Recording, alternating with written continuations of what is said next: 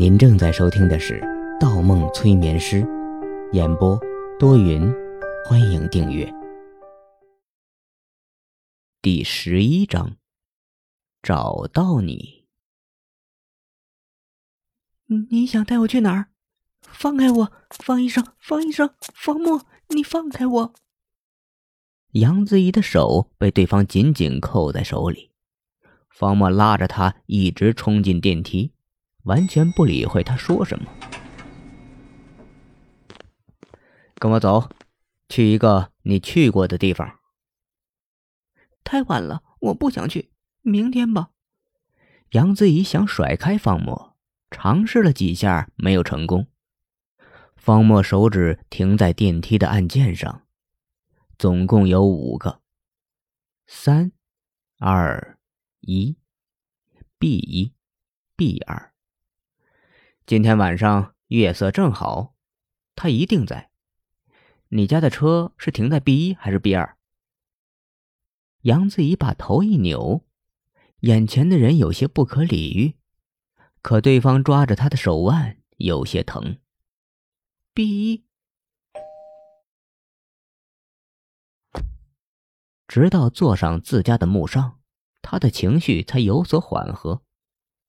手里抓着一个卡通的手枕，按在腿上。车窗外天色已黑，而方墨并没有透露目的地，直接发动了汽车。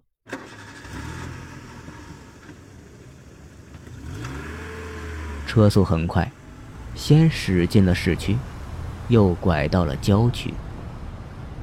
杨子怡的手靠在车上的电话旁边，那里有一个紧急呼叫的按钮。可以直接和冀州市警局监控中心连线。他不否认面前的男人让自己很意外，但今天他的做法有些出格。路越来越颠簸，外面灯光稀稀拉拉，杨子怡再次提高了警惕。我们究竟去哪儿？方墨从后视镜里看了眼他，答道。老城区，你的高中母校，冀州二中。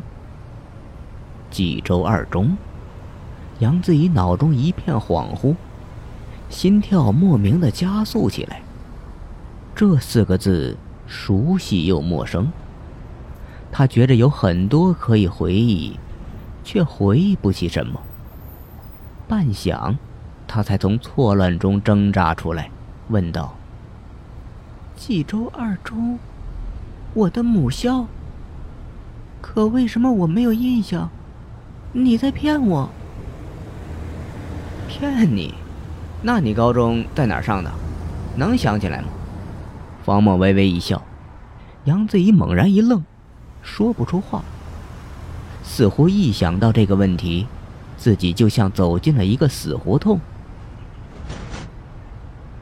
车子一震，又越过一个地坑。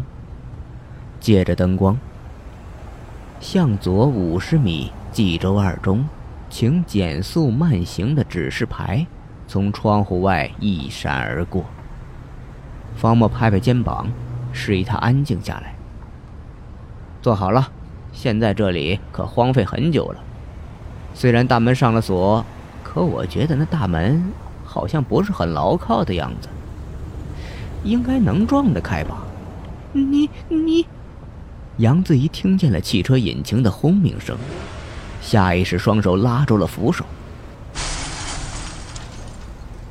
伴随着一阵巨响，车子剧烈的一震，杨子怡撞在了前面的座位上。再回神时，方墨已经减缓了车速。他扫了眼后车窗，两扇大门，一扇倒在地上，一扇倚在墙边。而车前的左边灯光已经暗了下去。方墨，你过分了，我要回去。他抗争道。方墨似乎毫不在意，声音十分温和。放心，一扇破门，A B 公司赔得起。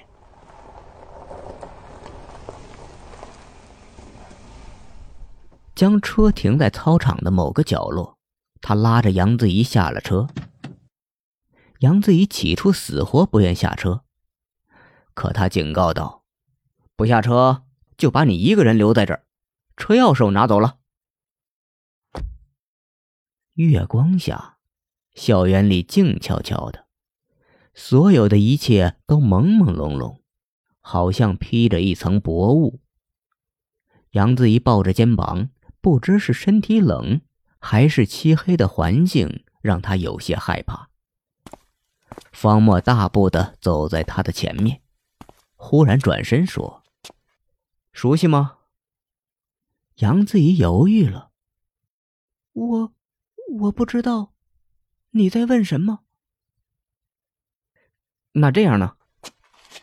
方墨用鞋底磨磨地面，尘土下面露出红色的橡胶跑道，坑坑洼洼的。杨子怡完全不明白他在做什么，扫了一眼，脑子立马快炸了。那颜色太熟悉了。他抱住头，双脚发软，又瞅瞅周围，自语道：“这是梦中的公路，凹凸曲折，有尽头，又没有尽头。”有许多车道，而他习惯走在最里的一侧。也许很多人都习惯走最里面的一侧，正是操场的内侧跑道。因为梦中一切形象都夸张化了，他才无法辨别那具体是什么。方墨指着不远处的三层教学楼。那栋楼还记得吗？梦中残破的大楼。杨子怡不敢相信，原来梦中的景象竟然真实的存在。梦只是现实的投影，现实也是梦的投影。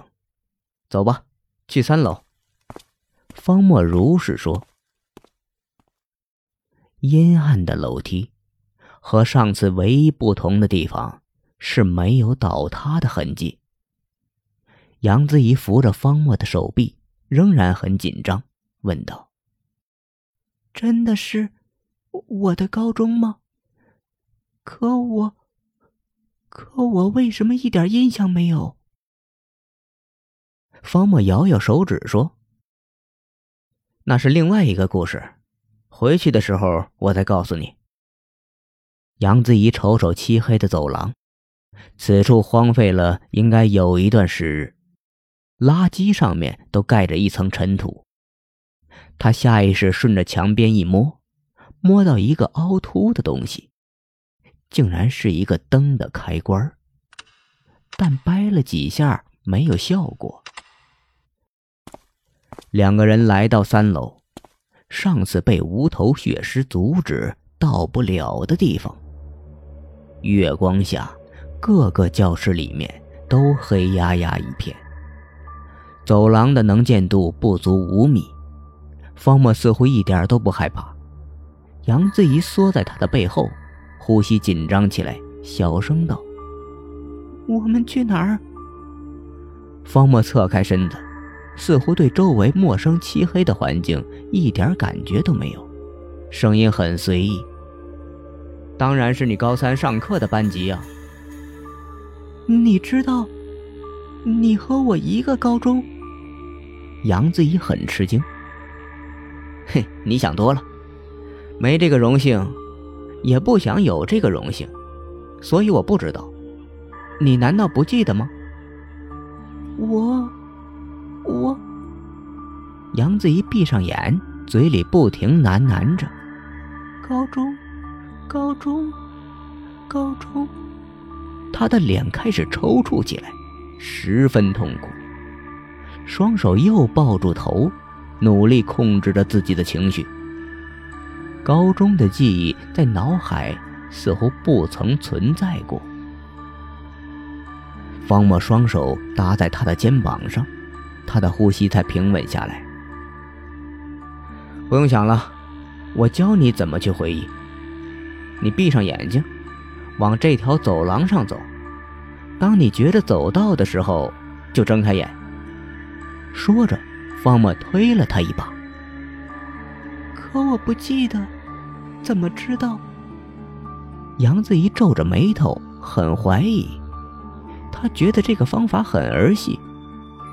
方墨一边用双手不停在他面前翻转，一边说道：“闭上眼睛，闭上眼睛，向前走，向前走。”不知道为什么，一刹那间，杨子怡忽然觉着他的方法应该可行。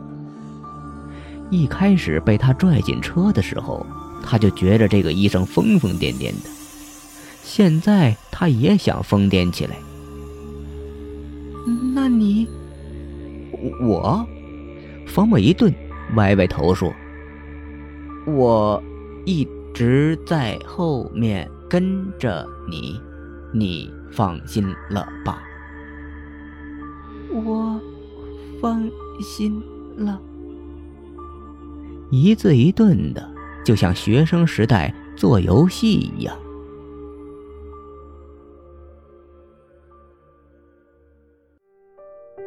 本集播放完毕，喜欢请投月票，精彩继续。